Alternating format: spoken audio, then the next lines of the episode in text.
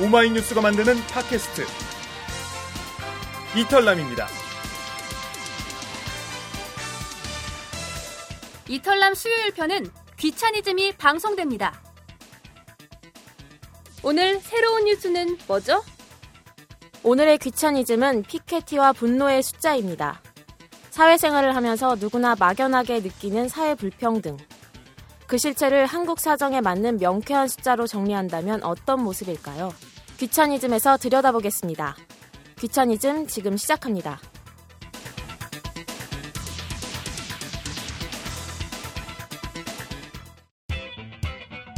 경제 뉴스가 어려운 분들, 귀를 열고 찬찬히 들어보면 경제가 쉬워집니다. 어려운 경제가 만만해지는 시간. 오마이뉴스 경제부 기자들의 귀차니즘. 청취자 여러분 안녕하세요. 오마이뉴스 경제부 기자들이 만드는 귀차니즘 6월 둘째 주 방송을 시작하겠습니다. 저는 진행을 맡은 경제부 막내 기자 김지혜입니다. 지금 이 자리에는 김종철, 김시연, 김동환 기자가 나와 있습니다. 안녕하세요. 안녕하세요. 안녕하세요. 네, 저희 저번 주 방송을 쉬었는데요. 6사 지방선거가 있었죠. 투표는 잘 하셨나요? 저는 사전 투표를 해가지고요.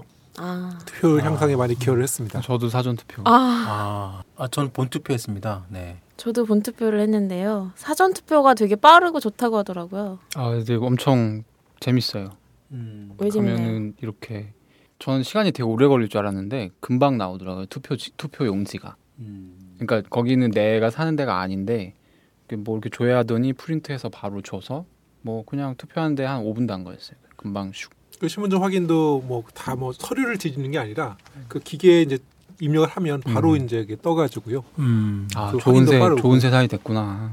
그러니까 근데 생각이 그래서 그 사전 투표율이 되게 높았잖아요. 생각보다. 그래가지고 실제 개표 그 방송 때 투표율이 되게 한 60% 이번에 막 육박할 거라고 막 예상을 했는데 생각보다 또 높긴 했지만 하여튼 높진 않았죠. 사전. 투표가 예전 같이 그날 투표 불가능한 사람만 한 게 아니라 음.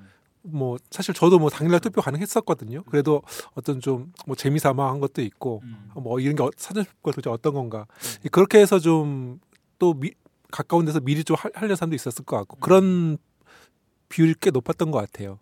네, 그럼 우선 한 주간에 있었던 경제 소식들부터 정리해 볼까요? 경제 뉴스 top 5입니다. 첫 뉴스는 국내 예금 취급 기관의 가계부채가 최고치를 경신했다는 소식입니다.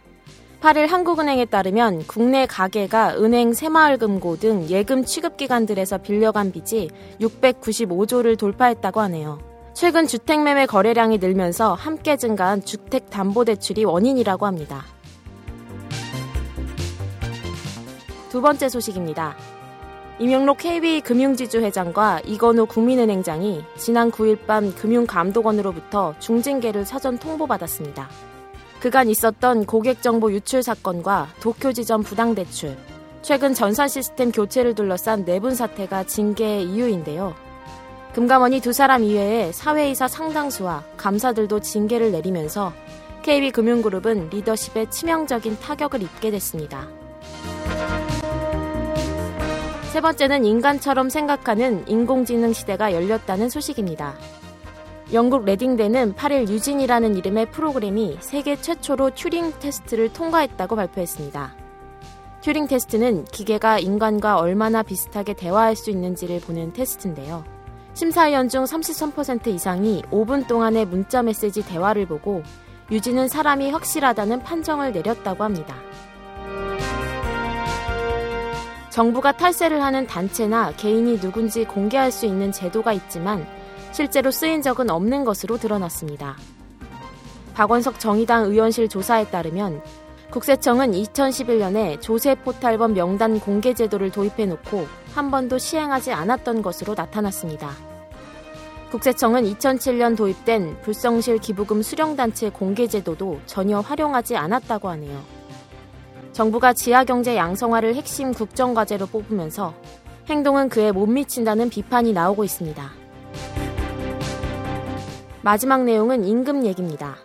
한국의 남성과 여성 노동자의 임금 격차가 여전히 OECD 회원국 중 가장 큰 것으로 나타났습니다. 국회 입법조사처 보고서에 따르면 2010년 기준 여성 임금은 남성 임금의 61% 수준인데요. 이는 2위인 일본보다 10%포인트 이상 많은 압도적인 1위라고 합니다. 지금까지 경제뉴스 탑5였습니다.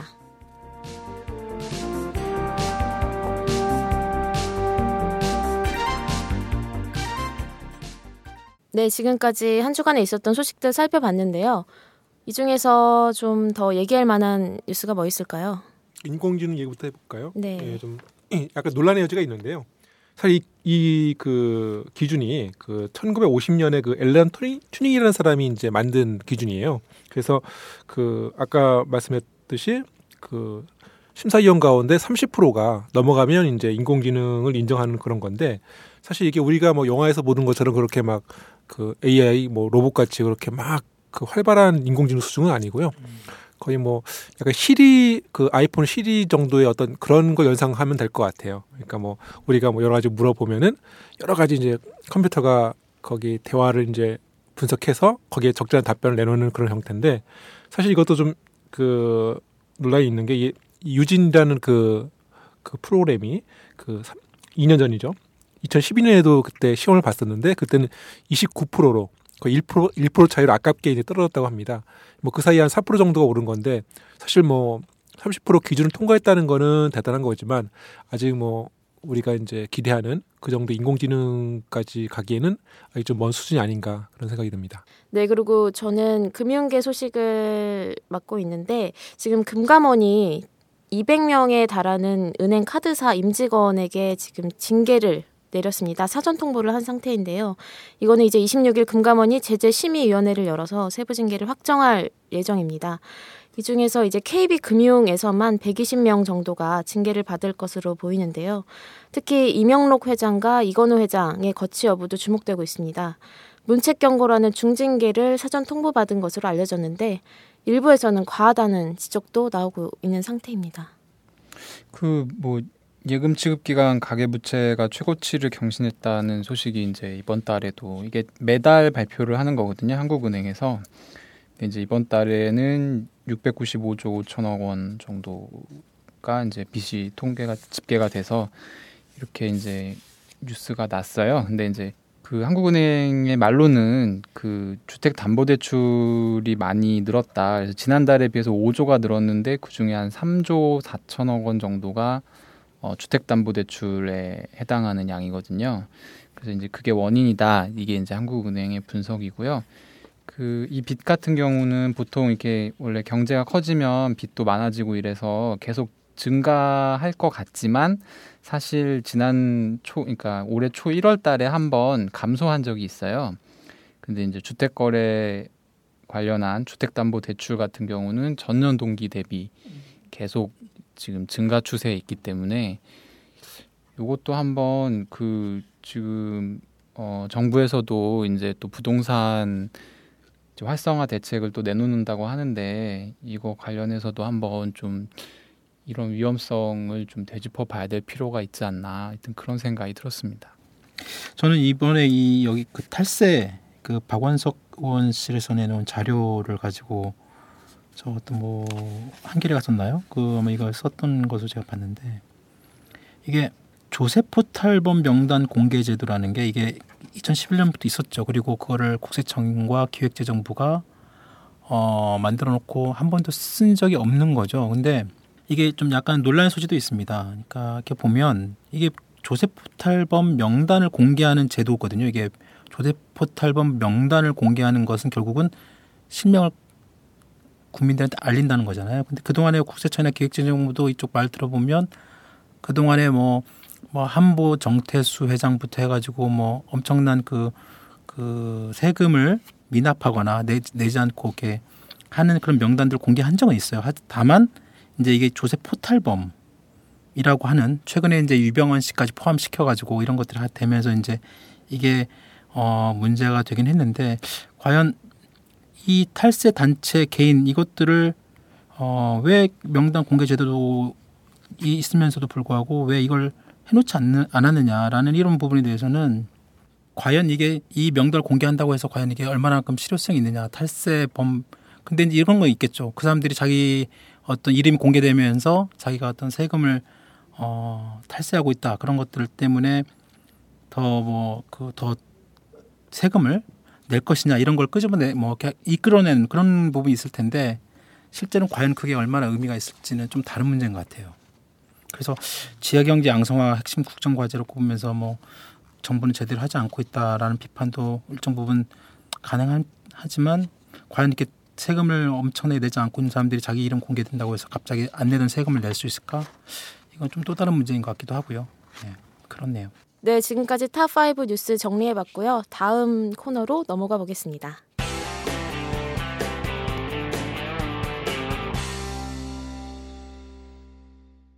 지금 여러분께서는 오마이뉴스의 이털남 수요일 순서 경제부 기자들이 만드는 귀차니즘과 함께하고 계십니다. 네, 이번 순서는 김종철의 경제 미디어 비평입니다. 이번 주에는 최근 뉴스 저작권을 둘러싸고 기존 언론사와 새로운 매체 사이의 갈등에 대해서 짚어보겠습니다. 요즘 미디어 업계에서 뉴스 curating을 두고 논란이 되고 있는데요. 우선 뉴스 curating이란 게 뭔가요? 네, 그 curating이라는 말이 원래 저기 문화 쪽에서 나온 말인데요. 아, 여러분도 아시다시피 그 박물관, 미술관 이런 데 가보면 그 작품들을 이렇게 모아서 보기 좋게 전시를 해놓잖아요. 어, 그것을 큐레이팅이라고 하는데 그걸 또 전문적으로 하시는 분들을 큐레이터 이런 말을 또 쓰고 하죠. 네. 네, 그럼 뉴스 큐레이팅이라고 하면 기사를 보기 좋게 정리해주는 그런 것들을 의미하는 건가요? 음, 네, 그렇죠. 그러니까 이게 이제 미디어 쪽에서 쓰게 되면 어, 정보를 수집하고 또 이것들을 좀 더 가치 있게 포장을 해주는 거예요. 그래서 어, 예를 들면 저희 오마이뉴스도 그걸 했었는데 예전에 그 미리 보는 조간이라는 코너가 있었어요. 그런 연재 코너가 쭉 있었는데 요즘은 이제 그, 그 코너가 없어졌죠. 그게 원래 오늘 저녁에 내일 아침자 신문들의 일면과 주요 기사를 저희가 어, 이렇게 정리해서 보여주는 기사였어요. 기사로 보여주는 건데 이게 이제 요즘은 그런 그 가판 즉 이런 밤에 저녁 오늘 저녁에 나는 신문들이 좀 적다 보니까 저희가 이제 그런 연재 코너가 사라졌는데 그리고 좀 더 좁은 의미에서 또 저희 사이트 이렇게 기사를 들어와 보시면 아시겠지만 기사를 이렇게 보기 좋게 쭉 배열을 해놓거나 아니면 관련 기사를 이렇게 묶어주거나 아니면 많이 본 기사를 이렇게 정리해주거나 이런 것들도 다 일종의 좁은 의미에서 어떤 일종의 큐레이팅, 뉴스 큐레이팅이라고 어, 얘기를 하고 있습니다. 그렇군요. 근데 요즘에 이제 아예 큐레이팅을 전문으로 하는 매체가 따로 있다고 하던데요. 네, 그렇죠. 그러니까 어, 미국에서 이제 이게 시작을 해가지고 요즘에 우리나라에서도 이런 그 큐레이팅을 전문화하는 매체가 어, 생겨나고 있는데요. 어, 여러분도 많이 들어보셨겠지만 그 미국의 허핑턴 포스트나 그리고 이제 요즘 또 계속 뜨고 있는 버즈피드라는 매체가 큐레이팅을 전문하는 매체고요. 어, 지금 이들 이 버즈피드와 그 미국 허핑턴 포스트 같은 경우에는 오히려 요즘 버즈피드가 더 많이 이렇게 크게 그 소비자들한테 어, 방문자가 높다고 하는데 이들 매체들 방문자 수가 거의 뉴욕 타임즈를 추월하고 있을 정도로 굉장히 매체가 커졌습니다.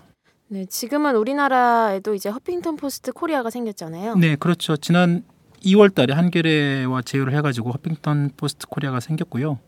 또 작년 12월에는 이제 서울경제 출신 기자들이 이제 나와가지고 인사이트라는 그런 큐레이팅 전문 매체를 만들었습니다. 그리고 또 피키캐스트라는 것들도 있고요. 아, 피키캐스트라는 그 매체도 있고 이 보통 이들 매체들의 특징은 대체로 이제 그 SNS 소셜 네트워크를 기반으로 해서 뭐 페이스북이나 트위터나 이런 것들 기반으로 해서 기존 뉴스를 재가공하는 형식으로 어, 소비자들한테 뉴스를 지금 뿌리고 있습니다.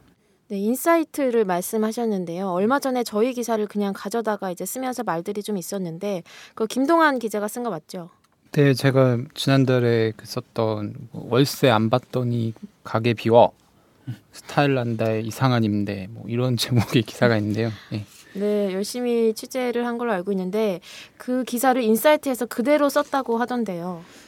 네, 그 저희가 그 제보를 받아서 썼던 기사였는데요. 그 스타일 난다라는 업체가 굉장히 유명한 그, 그 온라인 의류 예, 온라인 쇼핑몰이에요.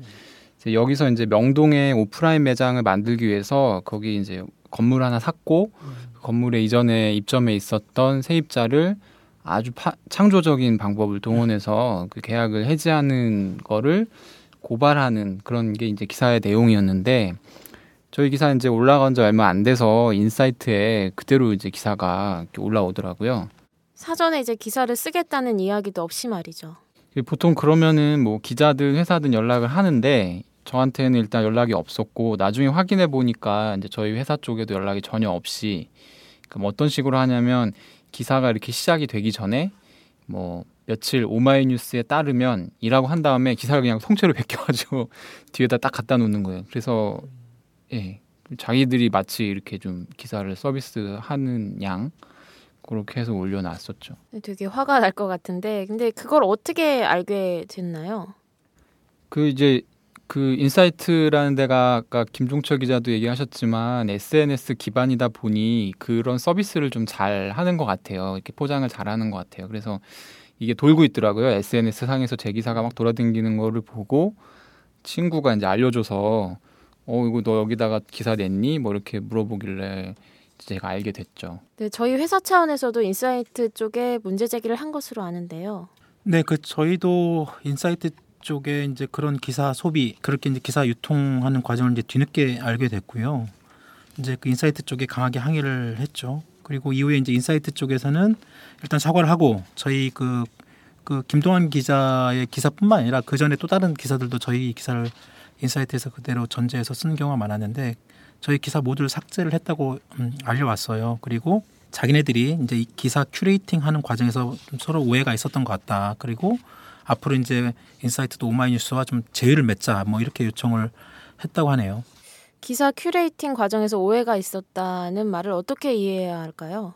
그러니까 이게 아까 말씀드린 것처럼 이 큐레이팅이라는 이 개념 그리고 이게 아직 저희한테도 좀 솔직히 익숙하지 않은 그런 개념이기도 한데 여하튼 그 인사이트 쪽의 입장을 제가 뭐 직접 듣지는 못해서 뭐 이렇게 말하고 말하기가 쉽진 않은데 거 여기 이 인사이트 대표 안길수 대표가 이제 미디어 오늘하고 이와 관련해 가지고 인터뷰를 한 게 있어요. 그래서 제가 그 기사를 좀 봤더니 큐레이팅을 이제 국내에 적응하는 과정에서 그 원래 기사 예를 들면 그 아까 김동환 기자의 기사 같은 그런 원래 기사의 한 30%만 인용을 해야 하는지 아니면 100%다 게재해야 하는지 이런 걸 지금 시험 중에 있다고 말을 하더군요. 그래서 어 이런 그런 그 여러 가지 과정을 통해 가지고 해당 매체와 제휴를 맺으려고 했다라는 게 이제 그 안기수 대표의 말이었습니다.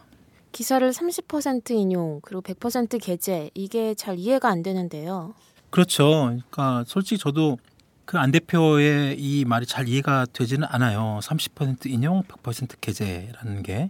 그리고 어, 실질적으로 이제 기자들이나 이렇게 보통 보면 이 인용이라는 표현도 30% 어떤 수치 이게를 따지는 게 아니거든요. 그래서 예를 들면 어떤 그 기사 아까 김동환 기자의 기사를 30% 인용한다고 했을 때 전체 기사의 뭐 3분의 1만 뭐 그 여기 인사이트처럼 그대로 긁어다가 자기네 사이트에 붙이는 그런 개념의 인용이 원래 인용도 그런 것도 아니고 또 100% 계좌란 말은 결국은 우리 인사, 우리 그 김동환 기자의 기사를 그냥 다 긁어다가 자기네들 사이트에 붙인다 이런 개념으로 익힐 수 있거든요. 그럼 이건 이것도 마찬가지로 현행 저작권법상이나 여러 가지로 어, 문제가 될 소지가 커요. 그래서 어, 안길수 대표가 정확하게 어떤 의미로 이 30% 인용과 100% 게재라는 표현을 썼는지는 모르겠지만 이 자체만으로도 어, 뉴스 curating이라는 어떤 그런 그 좀 음, 표현으로 자신들의 어떤 잘못된 어, 기사 게재를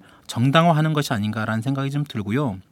어, 실제로 미국 같은 데 보면 미국에서 이 그 뉴스 curating이 먼저 이렇게 나왔으니까 그 인기를 끌고 있는 뉴스 curating의 매체들도 다른 매체의 기사를 이 인사이트처럼 그렇게 대놓고 그대로 이렇게 가져다 쓰진 않고 있습니다. 다만 어떤 그런 해당 다른 타사의 기사를 어, 인용하거나 쓸 경우에는 그 해당 그 기사를 쓴 매체로 직접 이동할 수 있도록 이렇게 링크를 걸거나 아니면 그 외 다양한 미디어 소스를 통해 가지고 그 자신들의 사이트에 들어온 뉴스 소비자들을 위해서 보기 좋게 배열하고 정리해서 자체적으로 기사를 만들어서 보여주는 거예요. 그래서 우리나라 지금 우리나라 뉴스 curating 업체들이 하고 있는 이런 어떤 그 curating과 좀 약간 다른 좀 다른 느낌으로 하고 있는 거고 우리나라가 좀 어, 매체들이 잘못하고 있는 그런 부분이 있, 다고 생각이 됩니다.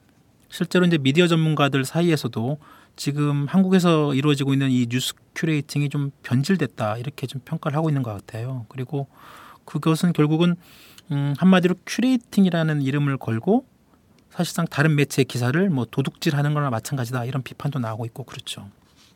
반면에 또 이런 그 기사 도둑질 이런 얘기도 나오고 또 그런 부작용이 있음에도 불구하고 음, 앞으로 이제 이런 curating을 통한 뉴스 소비 이런 것들은 이런 이제 이런 뉴스 소비 방식이 아마 대세가 될 것이다.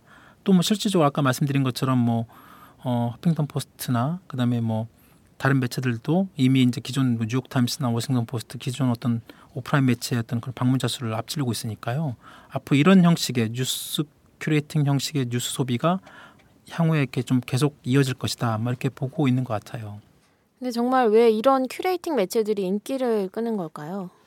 그러니까요. 저도 이번에 이거 좀 하면서 좀 생각을 좀 해봤는데, 그러니까 순수하게 이제 제가 음 저희가 뭐 우리처럼 매일 이렇게 뉴스를 다루는 사람이 입장이 아니더라도 저희들도 뭐 뉴스를 다루지만 또 반면에 또 뉴스를 소비하는 또 소비자 입장에서 그좀 생각을 해보면 하루에 저희가 뭐 여기 있는 기자분 다 마찬가지지만 엄청난 많은 기사와 정보를 막 접하잖아요. 그리고 또 어차피 또 시간 한정돼 있고 또 대부분 컴퓨터도 보지만 이동 중에는 뭐 각자 갖고 있는 그 모바일 휴대폰으로 뉴스를 또 봐야 되고 그러니까 아무래도 어 내가 원하는 정보가 잘 절, 정리가 되어 있는 그런 것들이 있으면 그걸 먼저 보게 되는 거고 그 강정수 연세대 커뮤니케이션 연구원이 그 미디어 전문가분이신데 이분의 말을 좀 인용을 하면 어 이분은 이제 이런 현상 이런 어떤 뉴스 curating의 이런 현상을 어 팩트 위주의 저널리즘에서 어 해석과 가공의 저널리즘으로 바뀌고 있다 이렇게 어, 평가를 하는 걸 봤습니다.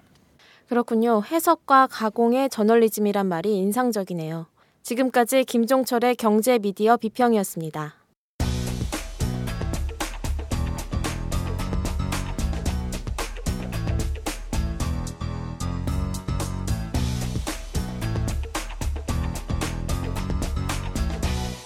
열고 찬찬히 들어보는 economic 프리즘. 오마이뉴스 경제부 기자들의 귀차니즘. 지금 여러분께서는 오마이뉴스의 이털남 수요일 순서 경제부 기자들이 만드는 귀차니즘과 함께하고 계십니다. 다음 코너는 이슈 뽀개기 시간인데요. 이번 주 이슈 뽀개기 주제는 피케티와 분노의 숫자입니다. 세계 경제학계에 큰 논쟁을 불러일으킨 토마 피케티의 21세기 자본과 새로운 사회를 여는 연구원의 분노의 숫자란 책 두 권을 가지고 오늘 우리 사회 불평등 문제를 얘기해 보도록 하겠습니다. 먼저 피케티를 둘러싼 논쟁은 지난달 경제 미디어 비평 시간에도 한번 다뤘는데요. 김종철 기자, 아직도 논쟁이 식지 않고 있죠. 그렇습니다. 피케티 교수의 21세기 자본은 지금도 계속 논쟁이 되고 있고요. 국내뿐만 아니라 세계에서도 마찬가지입니다. 최근에 뭐 피케티 교수의 그런 21세기 자본 그 내용을 가지고 영국의 파이낸스 타임스가 문제 제기하면서 또 피테키 교수가 자기의 어떤 그런 그 연구 raw data 그러니까 어떻게 보면 완전히 원초적인 그런 자료를 연구했던 그 자료를 그대로 그 인터넷에 올려놓으면서 더 논쟁이 계속되고 있는데요.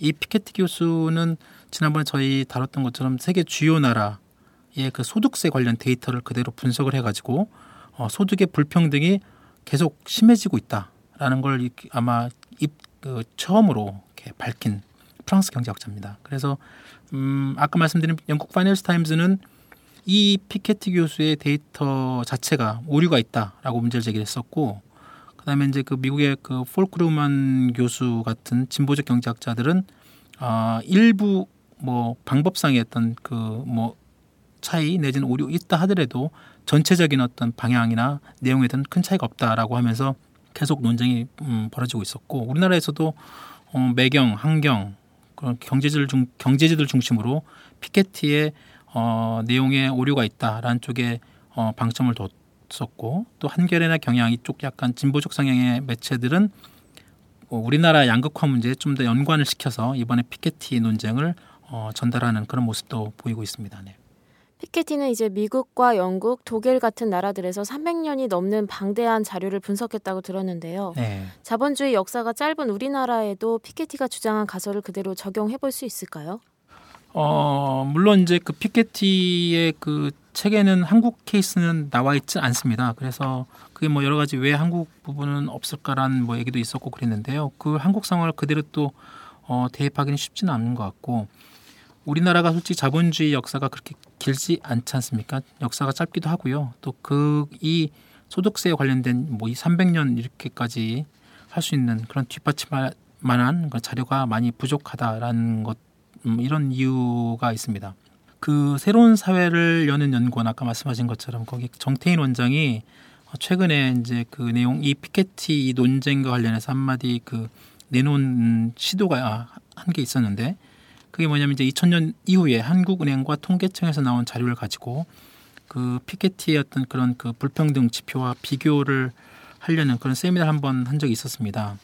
그 피케티의 얘기는 경제가 성장하면 빈부격차가 줄어들 것이라는 기본적인 어떤 시, 자유시장주의자들 그런 어떤 그동안에 꾸준히 해왔던 그런 논리와 반대로 경제가 성장하더라도 그런 빈부격차는 절대 줄어들지 않고 오히려 상위 1%를 중심으로 재산이 계속 늘고 있다.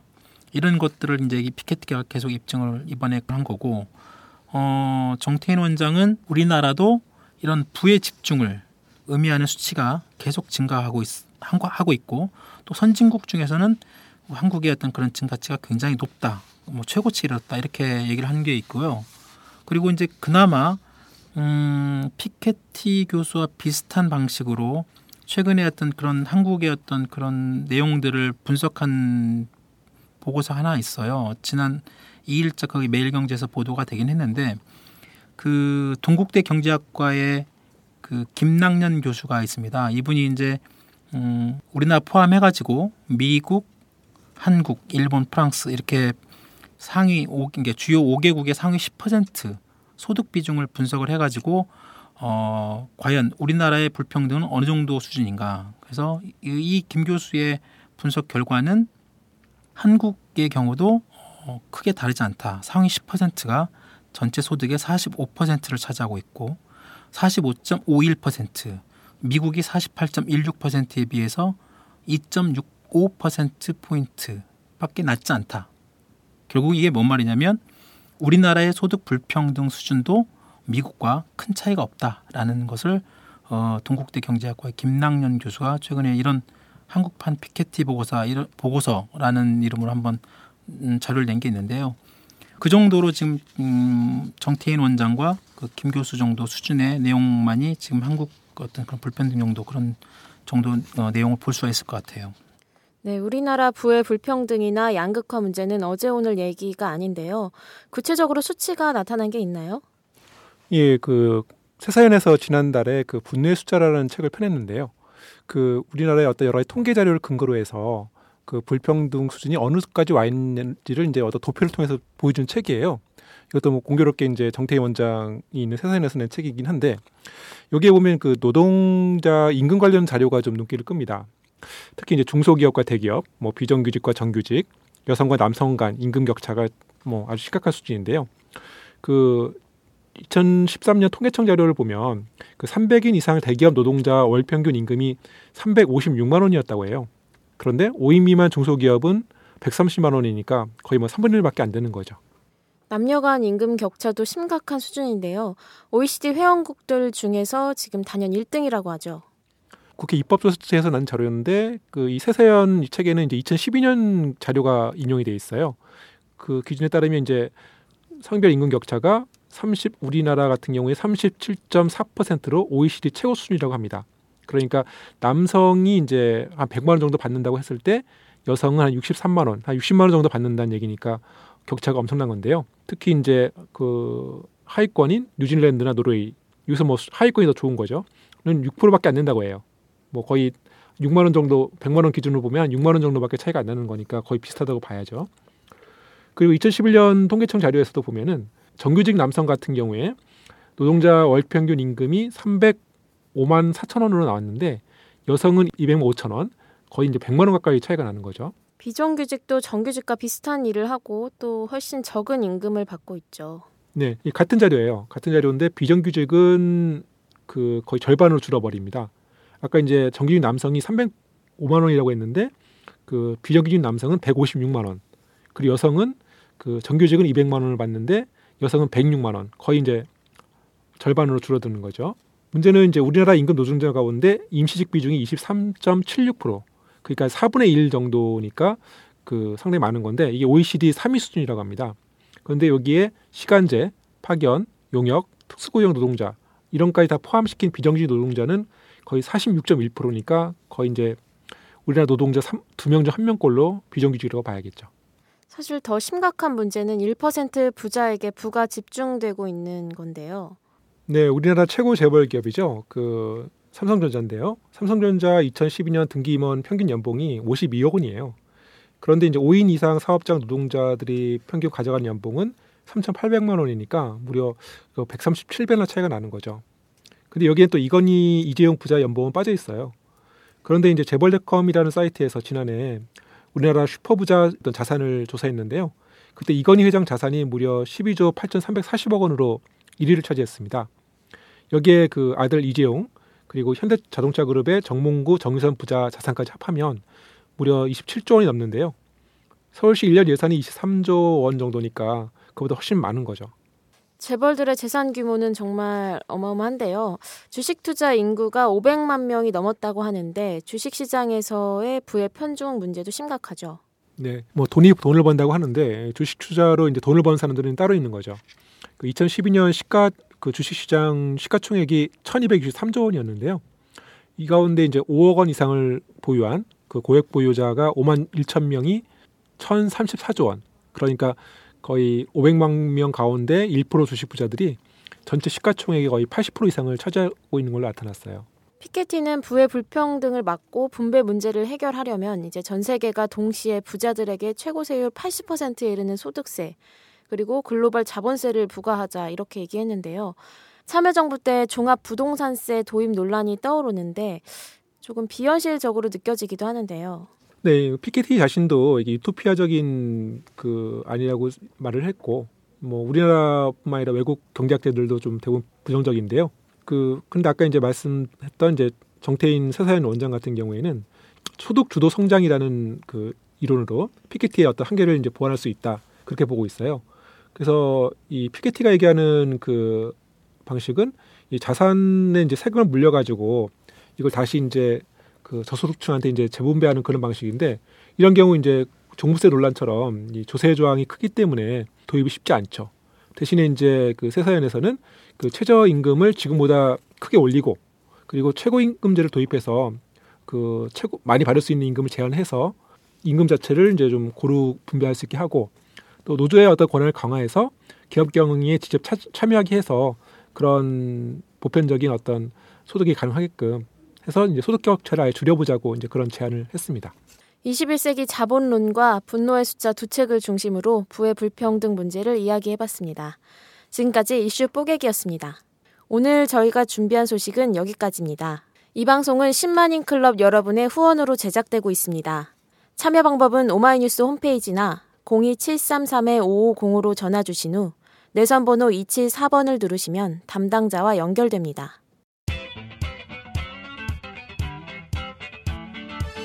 이털남 시즌3 수요일 순서 경제부 기자들이 만드는 귀차니즘 6월 둘째 주 방송을 이것으로 마치겠습니다.